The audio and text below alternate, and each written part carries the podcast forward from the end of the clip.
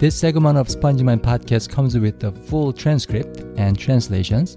You can get it for free at spongemind.org.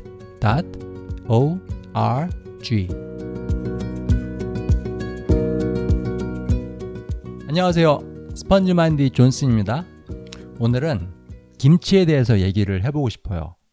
김치에 관한 재미있는 사실 6개, 거기에 대해서 얘기를 해보고 싶어요. 우선 첫 번째, 한국에는 180가지가 넘는 김치 종류가 있다.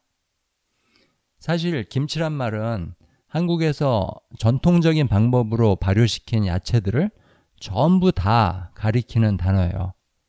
대부분의 김치에는 고춧가루, 마늘, 그리고 생강이 들어가요.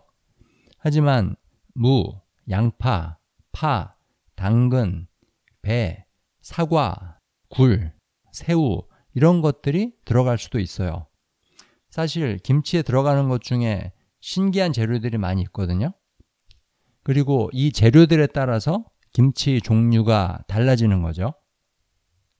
그리고 두 번째, 지역마다 나름대로의 김치가 있다. 한국은 지역마다 그 고유의 김치 조리법이 있어요. 이 조리법은 대대로 전해 내려오는 거고요. 이 조리법들은 그 지역에서 나는 재료들에 맞춰서 김치 만드는 방법에 변화를 준 것입니다. 예를 들어 북쪽 지방의 김치는 소금이 적고 맛이 그렇게 세지가 않아요. 온도가 낮으니까 익는 속도도 느리고요. 반대로 남쪽 지방의 김치는 더 짜고 더 맵고 더 빨리 익어요. 멸치, 새우, 굴처럼 사용하는 해산물의 종류도 지역마다 달라지고요. 가문에서 전해 내려오는 조리법에 대해 자부심을 가지는 한국인들도 많아요. 그래서 한국 여자가 결혼을 하면 그 며느리한테 시어머니가 자기 김치 조리법을 가르쳐 주는 전통도 있어요. 이건 며느리를 자기 집 식구로 받아들인다는 뜻이죠.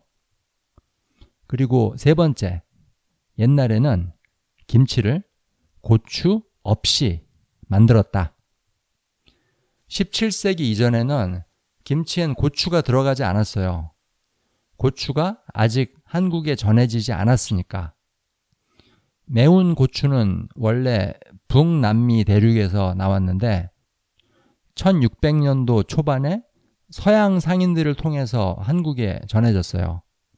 한국인들은 잽싸게 이걸 받아들여서 김치 일부로 만들었고요.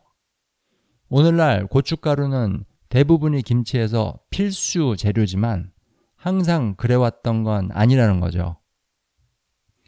자, 그리고 네 번째.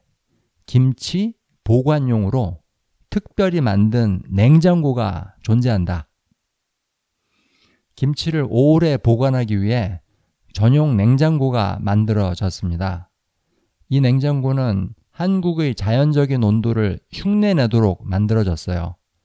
그러면 김치를 보관하기에 딱 맞게 익는 속도가 느려진다는 거죠. 그리고 김치 냉장고의 또 다른 장점은 이거예요. 김치에는 특유의 냄새가 있는데 이 냄새는 다른 음식에 잘 옮겨 붙어요. 근데 따로 냉장고를 쓰면 이 문제를 해결할 수 있겠죠.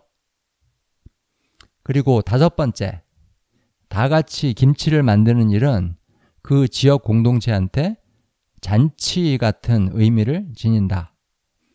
전통적인 한국 사회에서는 매년 겨울이 오기 전에 그 동네 사는 가족들이 다 모여서 추수한 작물들을 김치로 바꾸는 일을 하는데 이 행사를 김장이라고 해요. 이 행사는 공동체가 하나로 뭉칠 수 있는 기회를 제공합니다. 겨울을 준비하기 위해서 같이 일한다. 그런 거죠. 그리고 그거 외에 김장은 또 다른 의미가 있어요. 거기 참여하는 사람들이 이것저것 같이 의논도 하고 얘기도 나누고 관계도 다지고 그런 의미가 있다는 거죠. 물론 요즘은 많은 가정들이 가게에서 파는 상업용 김치에 의존하지만 한국에서 좀 전통적인 지역에서는 김장은 아직도 중요한 의미를 가집니다. 그리고 마지막으로 여섯 번째, 김치 냄새가 나는 향수가 있다. 그걸 파는 곳은 딱 한 군데인데 그건 바로 spongemind.org라는 웹사이트예요. 그러니까 얼른 그 사이트로 가서 주문을 하세요. 그걸 사서 몸에 뿌리면 남친이나 여친이나 배우자한테 더 매력 있는 사람이 될 수 있습니다. 제가 약속할게요.